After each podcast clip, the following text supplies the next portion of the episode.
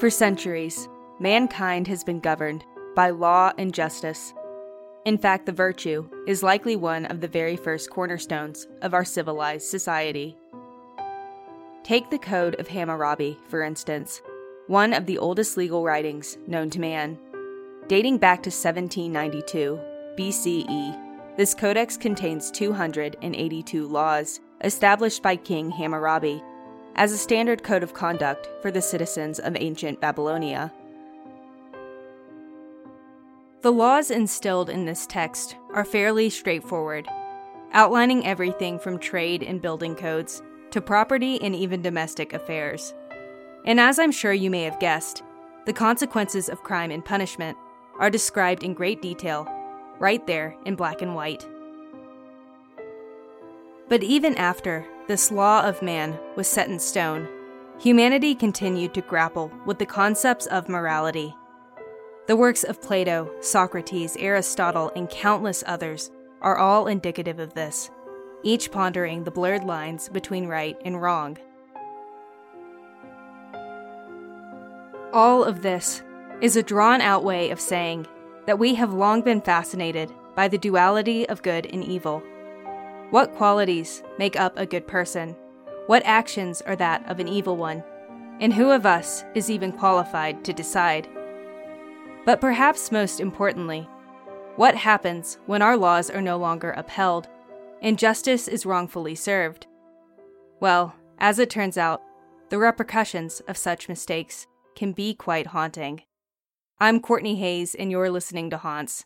Stay tuned.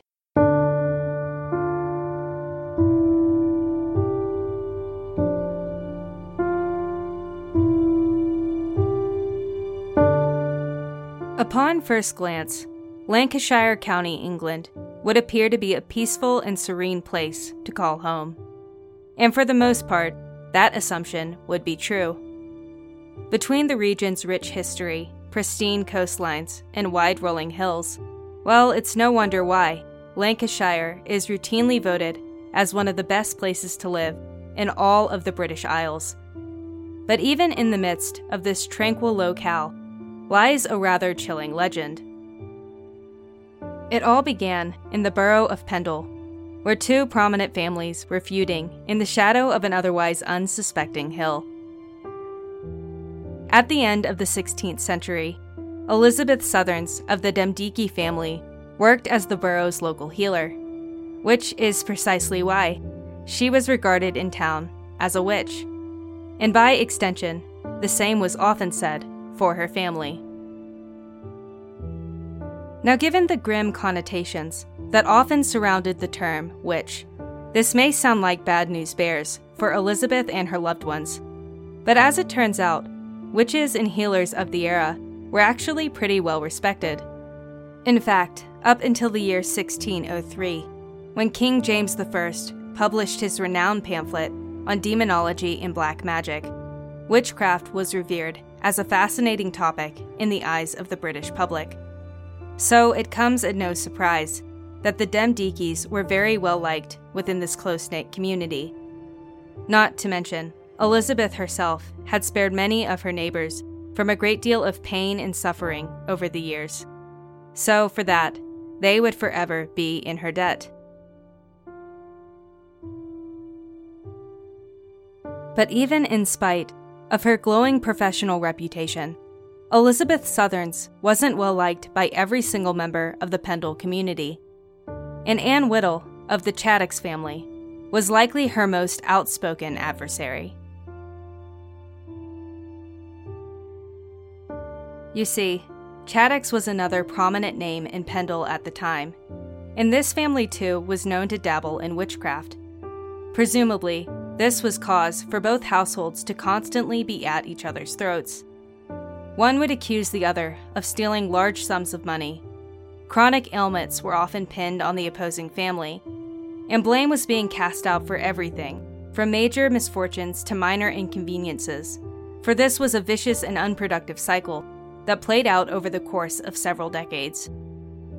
Simply put, these two rivaling families had a lengthy and tumultuous relationship, one that would ultimately end in fire, at the top of the now infamous Pendle Hill.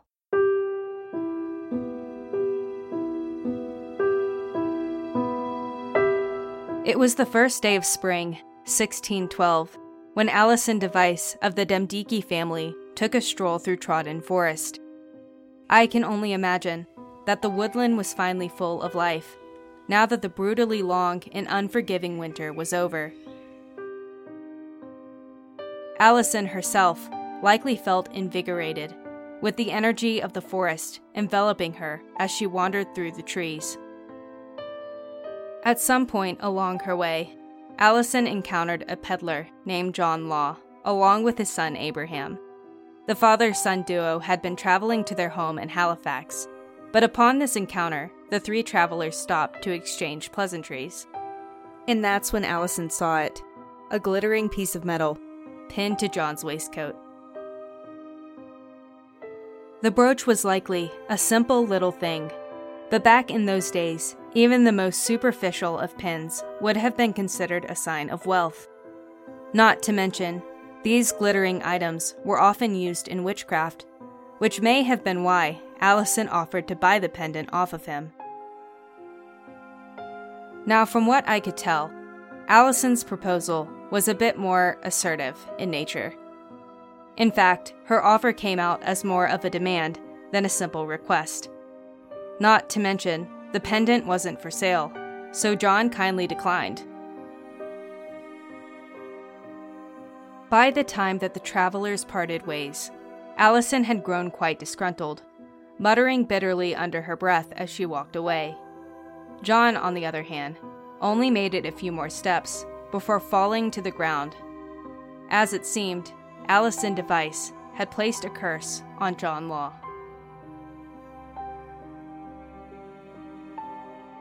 In the weeks that followed, John's sudden illness began to take a toll.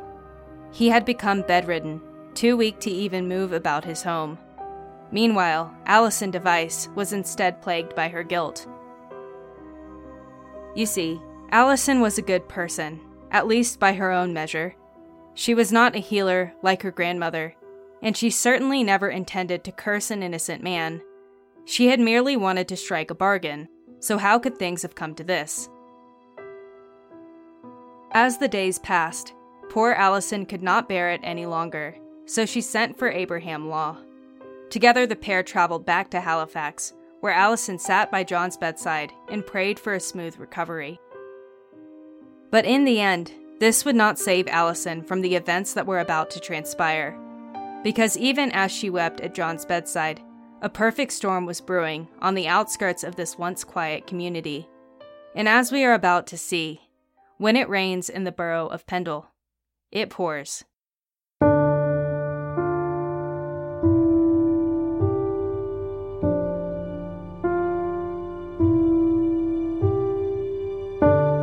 Looking at this story through a more modern lens, I think we can all agree that the sudden onset of John Law's symptoms were merely coincidental.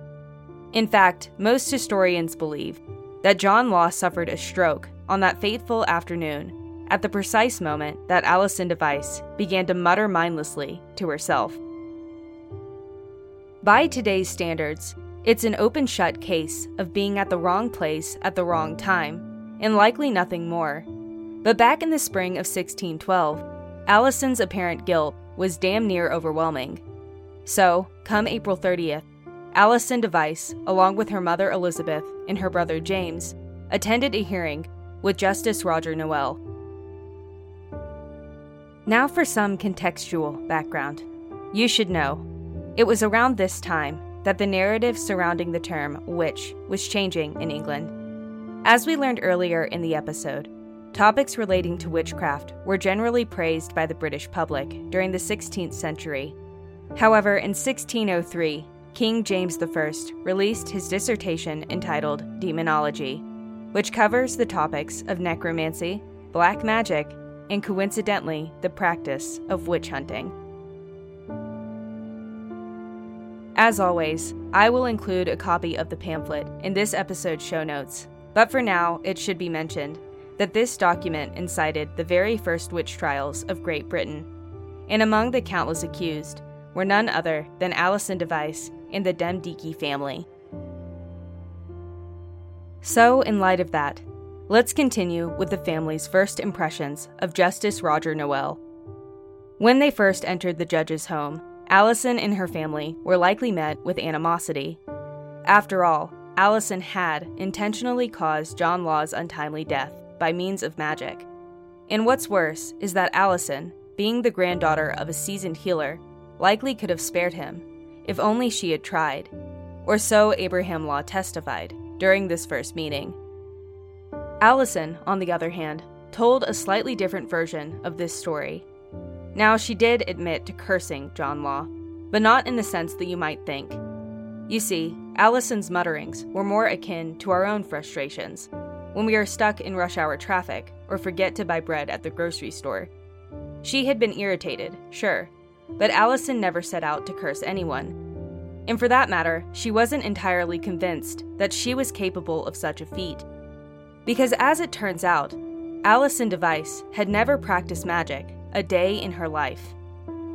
But even she had to admit, the timing had been uncanny, and she had been overcome by feelings of guilt for weeks. So, maybe Allison had unknowingly cursed John Law as they parted ways in Trawden Forest. And given her lack of experience in the area of witchcraft, she didn't have the know how to reverse it.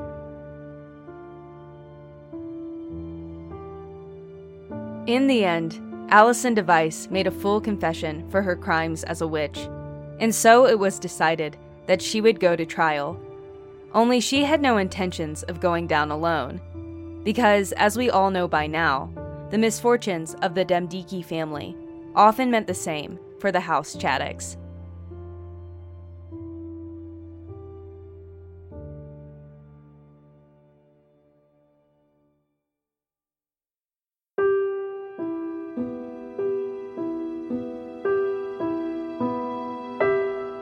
By the time that Alison left her hearing before Justice Roger Nowell, three more members of the Pendle community had been accused of witchcraft. According to Alison's own testimony, Anne Chattox Whittle, of the Chattox family, along with her daughter Anne Redfern, had together murdered a total of five men by means of magic. And among those victims was none other than Alison's own father, John Device.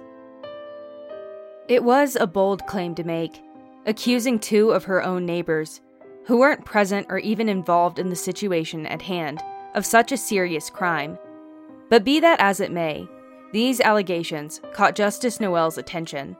So, in the days that followed, Chattox and Anne, alongside their longtime rival, Elizabeth Southerns, were summoned to their own hearing at the Nowell residence.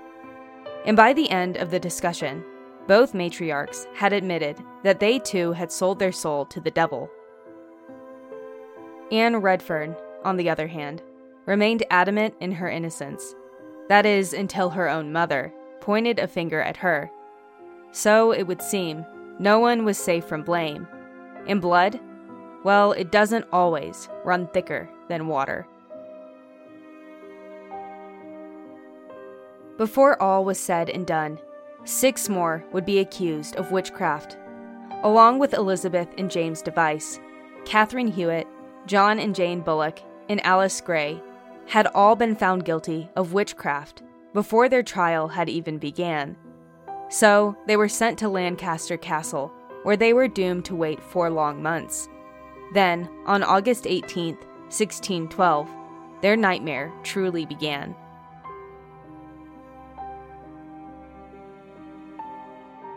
The Pendle witch trials, as they are known today, took place over the course of only two days, during which those accused were denied witnesses who could testify to their innocence. But here's the kicker the trial was then based solely around the testimony of a nine year old girl. I can only imagine the anxiety that young Janet Device must have felt as she took the stand. In the days leading up until that point, she was likely given a slew of instructions what to say, when to say it, and who to say it to all while being asked to look her own mother dead in the eyes throughout the entire song and dance. And to top it all off, she likely didn't mean a single word of the story she told. The following are the words of Janet Device during her mother's trial. My mother is a witch, and that I know to be true. I have seen her spirit in the likeness of a brown dog, which she called Ball. The dog did ask her what she would have him do, and she answered that she would have him help her to kill. Her youngest child's testimony sent Elizabeth Device into a fit of hysteria. She screamed and cried as they forcibly removed her from the courtroom, all while her own daughter said the words that would ultimately sentence her to death. Only Alice Gray was found not guilty for the crime of witchcraft, and as such, she was the only one spared from the mayhem about to ensue. As for the rest, well, it would seem that the family's rivaled reputations had finally caught up to them. So, the following day, the now confirmed witches of the Demdike and Chattox families were marched to the top of Pendle Hill. It was there, at the site of the Lancaster gallows, that these nine accused paid the ultimate price for their supposed sins. And if the rumors are true, the now defamed Pendle witches may still remain there till this day.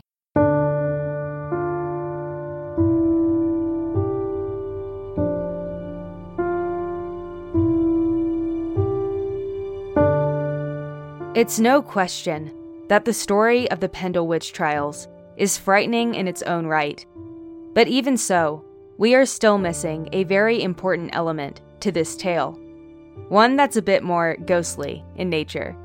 So before we end today's episode, let's return to the top of Pendle Hill, only now in a more modern era.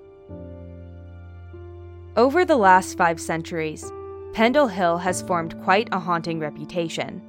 In fact, locals of the surrounding townships rarely visit the site or even speak about the events surrounding the Pendle witch trials, evidently being too fearful that they themselves may be haunted or cursed by the spirits of this hillside. Maybe it's just a local superstition, based on a centuries old story that, while tragic, remains only that a story. But for those of us who are brave enough to take the trip out to Pendle Hill for ourselves, we may just find that there is some merit to those claims.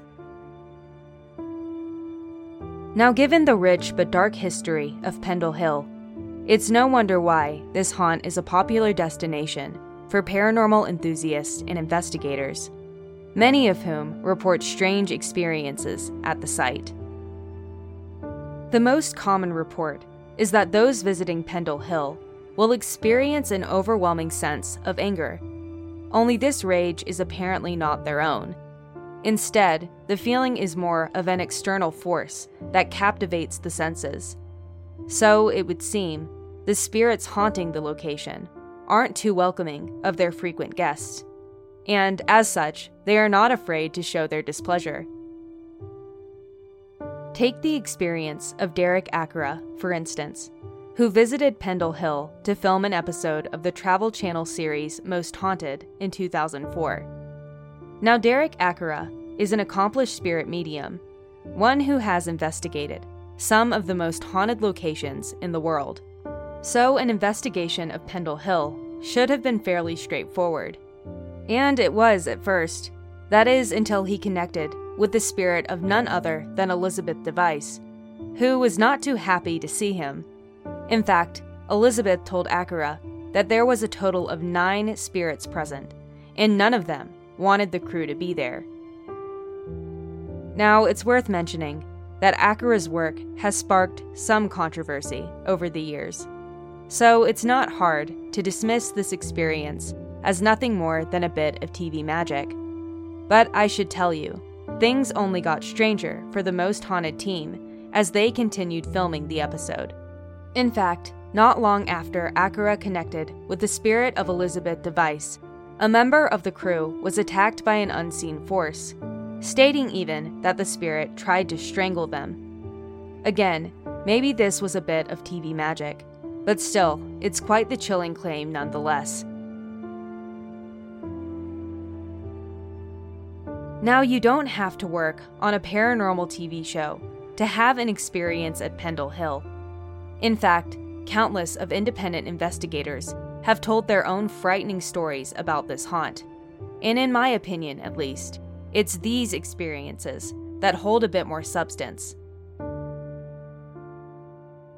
For example, Haunted Happenings is a team of paranormal investigators based in Nottingham, England. And on one of their many investigations of Pendle Hill, they collected quite the interesting piece of evidence.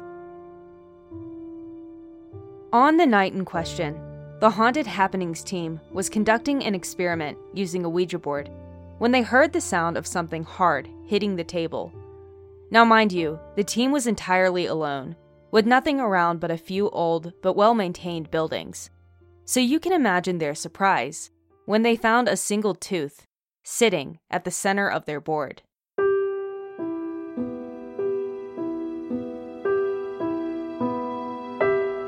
By now, you may be wondering what came of young Janet Device after her entire family had been hanged at Pendle Hill.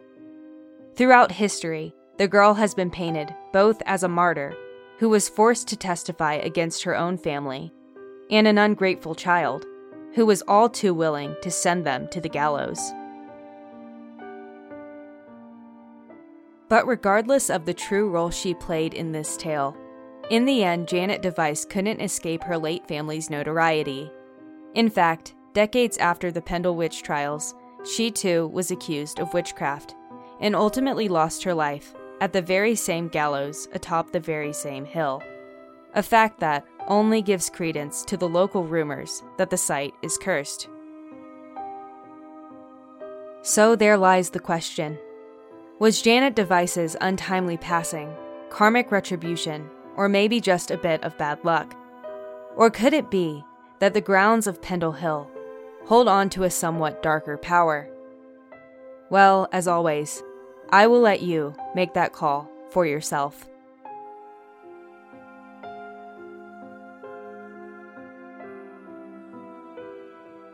This episode of Haunts was written and produced by me, Courtney Hayes. If you've been enjoying the show so far, I would greatly appreciate it if you could give it a follow or leave a review. A lot of work goes into each episode, and supporting the show really helps us reach more listeners each week. Also, if you are interested in learning more about today's topic, I highly suggest checking out the show notes section on the Haunts website at hauntscast.com.